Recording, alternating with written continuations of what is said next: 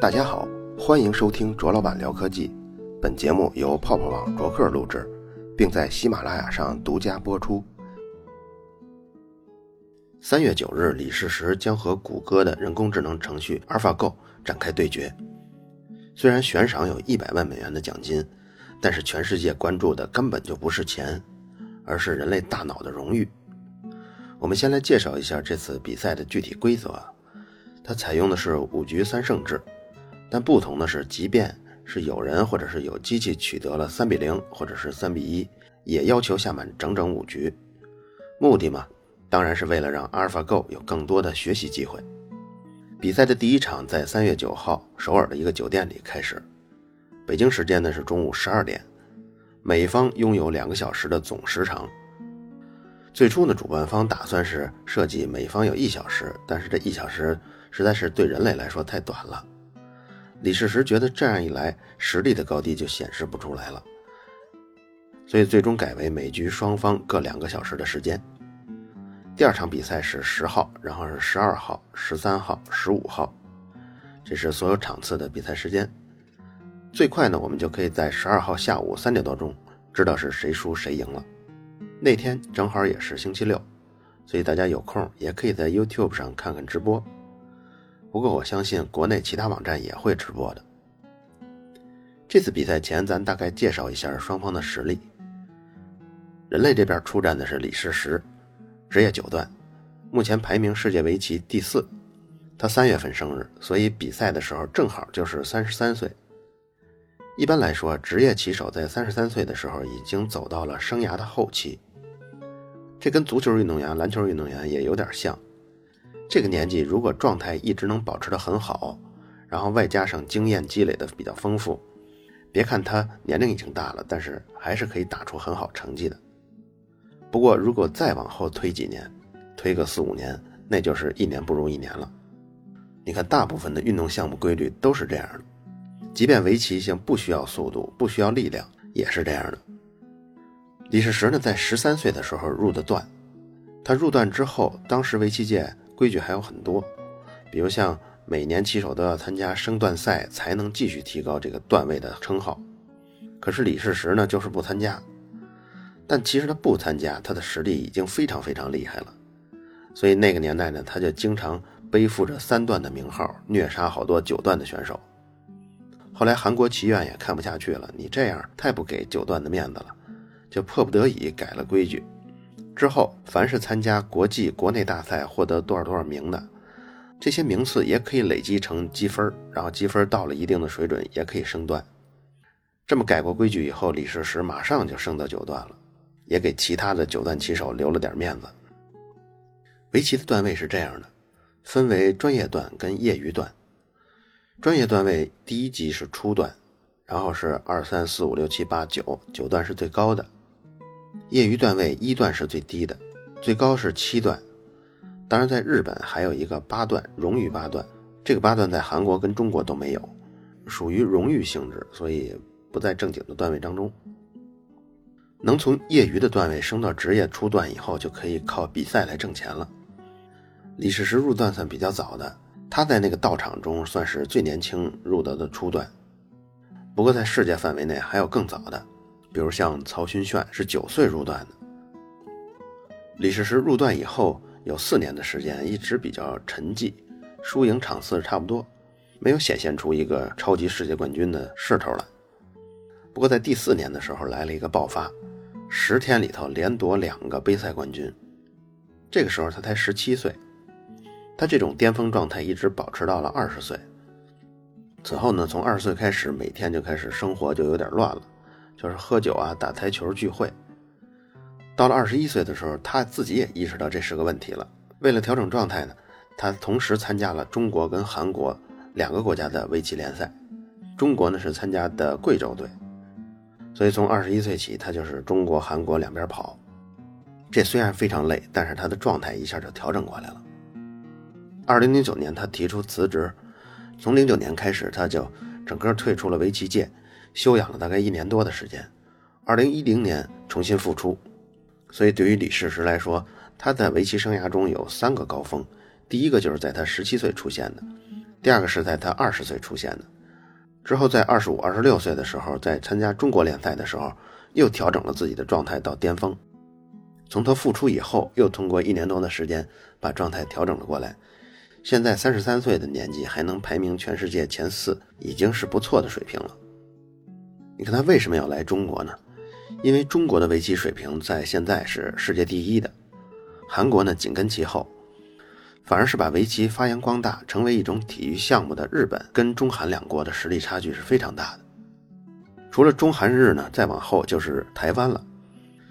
曾经日本是大幅超越我们国家围棋水平的，不过是在最近二十年衰落了。如果统计一下，世界前一百四十名的棋手中，中国人占了七十一个，你看一半多一个。韩国人占四十七位，日本十六位，台湾六位。除此之外，没有任何国家的选手再排进这前一百四十名了，就是中日韩台湾。如果再统计前二十名呢，有十三个中国人，六个韩国人。一个日本人，所以借着这个排名，咱们也能顺带的说一下谷歌的那个 AlphaGo 在一月份战胜欧洲围棋冠军樊辉的这件事儿了。实际上，樊辉是职业二段，他的段位是一九九六年在中国拿到的，因为他本人也是中国人嘛。但是因为围棋这个职业是一个水平突飞猛进的项目，各个体育项目其实也都是如此啊。比如像二十年前，百米短跑的世界纪录是九秒八四。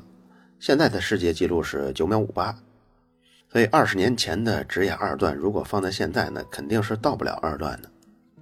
虽然樊辉仍然在参加比赛跟训练，但是段位始终没有升级，也就说明他并没有大的提高。之后在二零零零年，他就去欧洲搞围棋的教学了。但是他的水平如果放在欧洲，那就完全不一样了。如果不算移民过去的中日韩的棋手，职业二段。是可以横扫整个北美洲加欧洲的。在美洲，目前纯粹的外籍人中只有四个人入段了。这四个人呢，两个人是加拿大的华裔，两个人是美国的华裔，他们都是初段。这四个人都是在韩国棋院的培养下，在韩国定的段。你看，韩国主要扶持的是美国，中国呢，从二零一三年开始，以欧洲为阵地开始培养计划。到现在也正好培养出四位棋手，斯洛伐克一个，以色列一个，波兰一个，俄罗斯一个，他们都是初段。以上这四位呢，就是欧洲本土全部职业围棋阵容。如果把那些来欧洲、北美生活工作的中日韩棋手给抛出以外，再把那些有亚裔血统的欧洲人也抛出以外，只选那些出生在欧美，也主要在欧美学习的围棋人来说。也就是刚才咱们说的，欧洲的那四位是最高水平。樊辉虽然被称作欧洲冠军，但是其实他的实力跟中日韩的差的还是太远太远了。尤其是他这场跟阿尔法 Go 的比赛，有好几位专业的棋手看过这五盘棋以后，都有一些评价，觉得樊辉的发挥太失常了，根本没有表现出一个二段的水平，看起来和一个比较强的业余五段是差不多的，出现了非常多的低级失误。尤其是后面几排，似乎完全乱了阵脚。当然，说这话的人里头，其中有一个是柯洁，可能有人不知道，他是目前世界围棋排名第一的。一九九七年出生，到现在呢才十八岁半，十一岁入的段。他在两个月前还三比二刚刚战胜了李世石，也算是全世界最令人瞩目的围棋天才了。他接受了果壳网的采访，我呢就把这段采访中比较有意思的内容给捋出来。一个是他谈到了曾经他也跟那些围棋软件下过，他提到的是 Zen 十九 S，Zen 就是 Z E N 啊，这是日本开发的一套围棋软件。他就谈到，像他这个水平的职业棋手，要让 Zen 四到五个子是没问题的。懂棋的人可能知道，让四到五个子这是一个碾压式的优势。那你觉得像 Zen 是不是水平很不堪呢？其实各位知道 Zen 十九 S 这个水平在普通人群中大概能排在什么位置吗？大概就是可以超过百分之九十九点九九九九的人类，就是小数点后四个九。也就是说，全球到现在为止，大约只有七千个人水平可以比 Zen 更强，另外还有两万个人水平跟 Zen 是相当的。所以人类除了这两万七千个人，谁都打不过这个程序。这可是七十亿人里挑两万七千个呀，所以这个程序也已经非常厉害了。如果您要是会下围棋呢，可以在 KSG 网上对弈的这平台上注册，找到这个名字为 Zen 十九这个用户来体验一下，看看他的实力到底怎么样。如果论段位呢，Zen 十九大概跟业余五段的选手是相当的。这里可以给大家补充一下，这个段位啊，业余五段正好卡在一个分水岭上。业余五段跟六段虽然只差了一个名称，但是业余六段选手杀业余五段一般都跟玩似的。中等水平的业余六段让两子给业余五段，这时候大家的实力是相当的。这业余六段、七段他们的水平其实跟职业初段二段的选手实力是差不多的。但是像李世石、柯洁这样的人的水准，这是世界最顶级的水平，那还是要比职业初段、二段、三段这类选手差出两子的水平。柯洁看过樊辉跟阿尔法 Go 的对战以后，觉得有点不可思议，因为之前人工智能最好的水平也比樊辉这种选手要差两子。当时柯洁在看这五盘棋的时候，没看名字，他不知道是谁执黑谁执白。看完这一整遍之后，他竟然也没分出谁是人工智能来。之前他判断哪个是电脑下的呢？他觉得很容易，按他的原话说，这个电脑下的就会莫名其妙的抽风，尤其是在面临下风的时候，就会突然跑到一个无关紧要的地方下棋。但是在阿尔法 Go 上没有出现这个情况，他好像一直都知道哪个地方重要。另外一个就是下围棋，整个棋局中有三个过程。一个是布局，一个是中盘，一个是收官，三个阶段呢都有不同的思考方式跟走棋的方式。比如李昌镐在收官这个最后的阶段是最厉害的，李世石的优势在于中盘。柯洁说，阿尔法 Go 在三个阶段表现的特别均衡，整个过程中也看不出有哪些短板来。当然，他也分析，这也可能是樊辉这次发挥的实在太糟糕了，所以也没让机器表现出什么破绽来。柯洁这个世界第一估算了一下，AlphaGo 跟李世石当时的差距，大概就是让先的差距。什么是让先呢？就是因为围棋有先后手嘛，黑棋先下，白棋后下，理论上黑棋会有优势的。各国规则中就会在最终结算的时候会给白棋一些补贴，比如中国的规则就是黑棋一百八十五子算赢，白棋一百七十七子就算赢了。李世石说的“让先”就是让白棋放弃这个补贴，允许实力比较弱的人执黑棋先下，最终谁达到一百八十一子谁赢。柯洁虽然是围棋的高手，但是他对围棋软件跟算法不太了解。他介绍，国家队的围棋总教练于斌是专门研究围棋算法跟软件的。于斌看到阿尔法 Go 战胜欧洲冠军这五盘之后，他的吃惊程度是远远大于柯洁的。整个中国棋院几乎所有的人都挺好奇的，都特想跟 AlphaGo 来一盘。他们都觉得这机器不可思议，因为比如场上判断谁是有优势的，这是一个很模糊的过程。比如说在围棋中，你有一个小区域失误了，但可能就未必会导致全盘的失利，因为棋盘是非常广阔的。有的时候你也不知道有一个小失误会带来巨大的劣势。还有像落子的时候，因为下棋有时间限制。所以你呢就得尽快的发现一些能往下推演出来的点，然后就从这些点里挑一些有希望的进行演算跟预算。就像这种挑哪个点进行继续推算，这也是一种感觉。有很多这种只可意会不可言传的感觉融汇在交战中的职业棋手就想不通这个人工智能是怎么找到这种感觉，怎么做到这一点的。另外一个是人工智能的优势。他们不会受到情绪的干扰，这个情绪干扰有时候会很厉害。比如像李世石吧，他在十七岁时候第五届 LG 杯，当时他第一次面对世界第一李昌镐，而且他竟然取得了两连胜的开局。只要他再拿下一局，就能获得人生中第一个杯赛冠军，而且还是战胜了连他都特别崇拜的李昌镐这种超级牛人。这件事对一个十七岁的孩子来说，简直太激动了。结果呢，就越下越分心，一边下就不由自主的去想，赢了以后我去吃点什么呀？我拿着这个奖金给姐姐买点什么之类的问题。而李世石脑子里出现这些念头的时候，他本人也已经意识到，哎，这些是干扰，要出麻烦了，我尽快得排除这些干扰。可是没用啊，最终那一次还是因为年龄小，没法调整过来，最后被李昌镐连扳三局，痛失冠军。这个就是人类的劣势，感情跟心理因素会影响到发挥的。我猜樊辉败于阿尔法 Go 很大的原因就是好奇心。在这种好奇心下，开局的实力和人工智能表现出的那种出乎意料的水平，就扰乱了他的心理状态，所以才会那么多人评价樊辉下的水平根本不像职业二段。我想之后李世石在三月九号跟阿尔法 Go 对弈的时候，最开始也难免出现一些心理上的波动，因为代表着人类智力尊严去挑战谷歌这件事实在是太有意思了，谁都免不了心里头活动活动。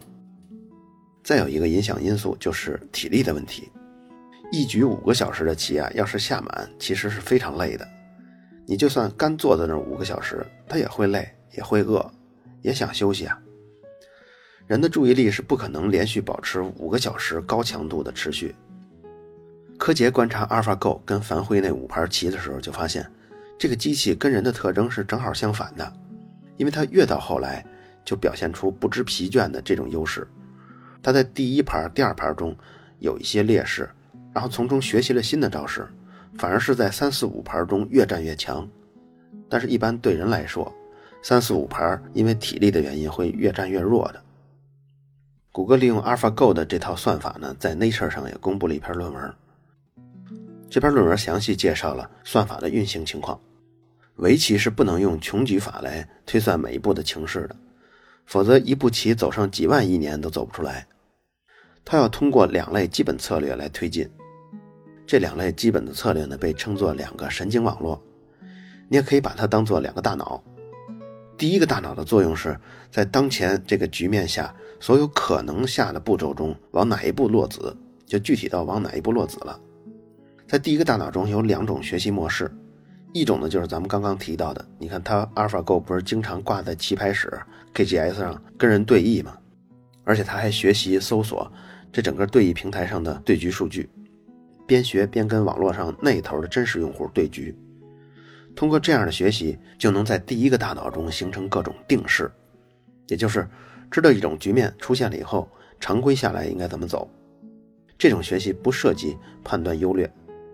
另一个模式是强化学习模式，就是把第一步学来的那些定式反反复复的跟自己对弈。在强化学习模式中，就会用到一个叫蒙特卡洛数的算法。咱们曾经在第八十七期大堵车怎么解决的时候提到过这个蒙特卡洛算法。当时那期我们是模拟随机的撒下一些会生长的点，然后看这些点最终会形成一个什么图案。在这个围棋中的随机呢，是选一些可能的走法，然后推演下去。如果这部分走不出优势，就把这整个分支都抛弃。他每一次落子都会算最终这盘棋的获胜概率。其实这个方法跟真实的棋手在判断怎么走是有点像的。AlphaGo 呢还有第二个大脑，用的就是另外一套算法，学名叫深度卷积神经网络，用它来快速估计当前对局下面最终获胜的概率。他现在主要是通过自我对局来训练的，一天可以跟自己下一百万盘其实也可以通过跟人类对局来训练的，但是因为这个局数太少了，高手也太少了，所以还是自己跟自己下效率更高。你比如这次跟李世石挑战吧，他不论是输赢都要打满五局，这就是因为跟这样的高手过招实在是难得，所以必须多积累几盘的经验。最终选择在哪儿落子，要看两个大脑给出来的。各位置获胜的可能性的加权平均值，而且这个计权的权重方法还不是一成不变的。假如说有一个位置在蒙特卡洛法中，它不是随机撒点吗？假如正好有这么几个位置，它历变到的次数是比较多的，那么在最后分权重的时候，第二个大脑给出的权重值会小一些。刚刚咱们提到深度卷积神经网络了，这是一什么东西呢？它主要是用来应对开局跟局中那些比较相似，甚至是完全相同的局势的。虽说围棋是千年也不出现同样的对局，但起码现在的开局方式已经有很多现成的套路的摆法了。在利用这个深度卷积神经网络算法之后，只要让计算机看过十几万局棋之后，就能让计算机出现一个举一反三的能力。AlphaGo 在研发的过程中，就是不断的在 KGS 上跟各种围棋网上对战实力找对手。深度卷积神经网络出来之后，就先挂上试了试，结果在 KGS 上一下就冲到了 3D 的水平。3D 是什么呢？咱们补充介绍一下 KGS 这个对战平台啊。当然还有其他的网上对战平台，它的段位设计大概都是这样的：最低是 18K。比 18K 高的是 17K、16K 这样，一直到 1K，比 1K 更高的叫 1D，然后是 2D、3D，一直到 9D。9D 再往上呢是一 P、二 P，这样最高是 9P。当时 Google 这团队只装载了深度卷积神经网络的时候，AlphaGo 一上来就能在 KGS 上拿到了 3D 的水平，也就是说从 18K 一路杀过到 1K，再从 K 跳到 D 级。到了一 D、二 D、三 D，这个结果一出，给当时这个研发团队非常大的信心，因为这个时候的 AlphaGo 还没有把第一个大脑的学习功能算上，还没有把蒙特卡洛数的算法也算上呢，就已经跑到三 D 的水准了。之后把蒙特卡洛数算上以后，又从三 D 升到了五 D，从注册一直到五 D，总共只用了五个月的时间，这是一个非常惊人的晋级速度。Google 这个团队估算，如果是用常规的传统做法做研发的话，他们估计用几年也爬不到一 K 的水平。AlphaGo 不光在 KGS 上，也在很多其他的网上对弈平台打过比赛，比如像中国的易成网。一月份的时候，AlphaGo 的排位一直在八 D 到九 D 之间徘徊不前，有一次呢险些还被降到七 D，但是到二月底看，它已经是九 D 中比较强的那一部分了。也就是说，在一个月的时间里，他已经有了明显的提升。围棋这次挑战也事关很多职业棋手的尊严，他们谁都不想被 AlphaGo 证明人类再好的棋手都不能下过人工智能了，否则那个时候人类围棋就只能是自娱自乐了。这种事儿曾经发生过。一九九六年，国际象棋排名世界第一的卡斯帕罗夫，曾经以四比二战胜了人工智能深蓝，捍卫了人类的尊严。但是就在一年多后，深蓝改进了一些，最后就以三点五比二点五战胜了卡斯帕罗夫。从此之后，情况是急转直下。虽然深蓝从一九九七年那一役后就退休了，但是有更多的算法生出来了。二零零零年，Deep Junior 这个算法跟九位特级大师各占一局，最后的情况是两胜五平两负，所以算打成平手吧。二零零二年，Fritz 和拉基米尔·克拉姆尼克四比四战平。那个时候的拉基米尔·克拉姆尼克已经取代了卡斯帕罗夫，成为世界第一的位置。你看，已经战成了四比四平。二零零三年，蒂普朱尼尔升级之后，又对到了卡斯帕罗夫，结果一胜六平一负，这也算是战平。你看，这三年人类国际象棋特级大师还在做最后的挣扎、最后的抵抗。可是到了零四年，国际象棋人机大赛中，三台电脑对三个特级大师。结果电脑是六胜六平，完胜了人类。二零零五年，Hydra 对当时世界排名第七的特级大师五胜一平。二零零六年，Fritz 时隔四年再战拉基米尔·克拉姆尼克，这回是两胜四平，又是完胜。自此之后，从二零零六年国际象棋这项比赛中，人工智能对抗人类的竞赛，人类再无胜利的记录。所以很多人也在担心，李世石这次就算是在五局三胜的比赛中能赢，但还是会在今后五年里被彻底打败。那个时候，我们就算是派柯洁出战，估计也是无能为力了。柯洁呢，对这种情况不是很担忧，他相信这天迟早会到来，肯定不会因为机器比人厉害，所有的人就不下围棋了。他说，机器要是那么厉害的话，我们的下一代还可以跟机器训练呀。也许还有机会再次超越机器呢。其实围棋的进展，早在没有人工智能挑战的时候，就已经受到了科技的影响。也就是大概在二零零零年初，围棋发生了翻天覆地的变化。在那之前没有互联网，每个棋手都有一些自己保留的特有的招式，准备在危机时刻使出来。而且这种杀手锏还可以常用常有效。但是自从互联网出现了以后，任何一位九段棋手的棋局都会在比赛结束的那一刻被复制到互联网上，结果每个棋手都可以反复的看去研究。从前要是有人得到了一本不公开的棋谱，尤其是高人的对弈，那真是如获至宝，因为这对他的棋艺提升非常关键。但现在没有任何人有特殊的杀招了，因为你只要曾经使用过，这个招数肯定会被别人拿去研究反制的手段。所以只要关注互联网上的新棋谱，对任何人都没有秘密。这虽然对每个棋手来说是增加了不少压力，但也快速提升了整个围棋的发展水平。最终这次人机大战怎么样？我们只能等待三月九号到十五号这五局比赛见分晓了。而且我相信三月九号肯定是关注度最高的。李世石也曾经说过，年轻的时候精力虽好，但是情绪比较容易波动，出现失误。二十多岁之后，心情可以稳定下来了。但是我也很好奇，他面对这么一个强大的人工智能，而且还是全世界瞩目的棋局，他心里能不起一点波澜吗？会不会他第一局跟后四局的差异会很大呢？我还是做个预测，李世石四比一获胜。当然，咱们这节目是在开赛之前几天录的，比赛开始那几天我正好是在出差，也就没法整理资料出节目了，所以这期之后可能会有四五天没有更新。之前隔一天一更新的节奏，我也是快累吐血了，正好顺带出差调整一下。我相信只要这棋局一开打，还会有更多的故事曝光。等到十五号之后，我们再做一期回顾。对我个人来说，我还是比较传统的。不希望看到人工智能击败人类。我补充两个素材，一个是身边的人工智能。有人预测，人工智能诞生之后，有很多职业会随之消失，甚至是一些比较牛的职业，比如像会计、律师，还有像放射科的医生，还有编辑。这个数据是实实在在的。比如像 Blackstone Discovery 这家创业公司，他们就致力于让人们打官司更便宜。因为现在在美国，律师跟医生收入是最高的，因为他们的收费也是逆天的高。这家公司就是研发出来一套人工智能的算法，来整合浩如烟海的案件资料跟证据。现在公司的运营情况是这样的：只需要一个律师使用这个软件，就能完成过去五百个律师的工作，而且基本不会出错。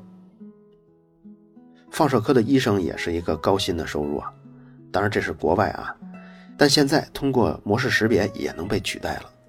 从前那些难以分辨的医学影像，已经可以由人工智能来准确的识别出来。能被取代的还有我这个职业——编辑。就在去年九月份，腾讯财经频道曾经发了一篇文章，引起了我心里的一丝恐慌。那篇文章的题目是“八月 CPI 同比上涨百分之二点零，创十二个月新高”。你说这文章有什么呀？因为啊，这篇文章是腾讯的机器人写出来的，以后像类似这样的内容，根本就不用雇佣编辑来写了。你比如财经的频道、汽车频道、科技频道、母婴频道、留学频道等等等等，他们每天其实都有大量这样，一是没有什么难度的文章，二是量又非常大的文章，要雇编辑去写。在此之后，你只要装好软件，设置好就可以了嘛。一台电脑顶一百个编辑，你说我能不慌吗？会计呢也是难逃厄运，因为记账系统是最应该也最可能用机器人替代的，只不过目前实施起来有人为的障碍。但想到连围棋这样难以琢磨的系统都被人搞定了，那些更不用占用算力的行业，更有可能被人工智能冲垮。最后，我把刚刚提到的腾讯财经这篇机器人写作的文章放在我微信公众号“卓老板聊科技”中。想看的人可以回复关键字“围棋”两个字。此外，我找资料的时候还意外的遇到一个台湾的女棋手，排名世界一百三十名左右，叫贺佳佳。你看了可能就知道了。明明可以靠脸吃饭呀，非要当职业七段。我把照片也找出几张来，想看他的照片也一并回复关键字“围棋”。好了，以上就是本期卓老板聊科技。在同名的微博和微信公众号中，还有其他精彩内容，期待您的关注。如果您对本期节目非常认可，也可以在收听界面的最下方为我打赏。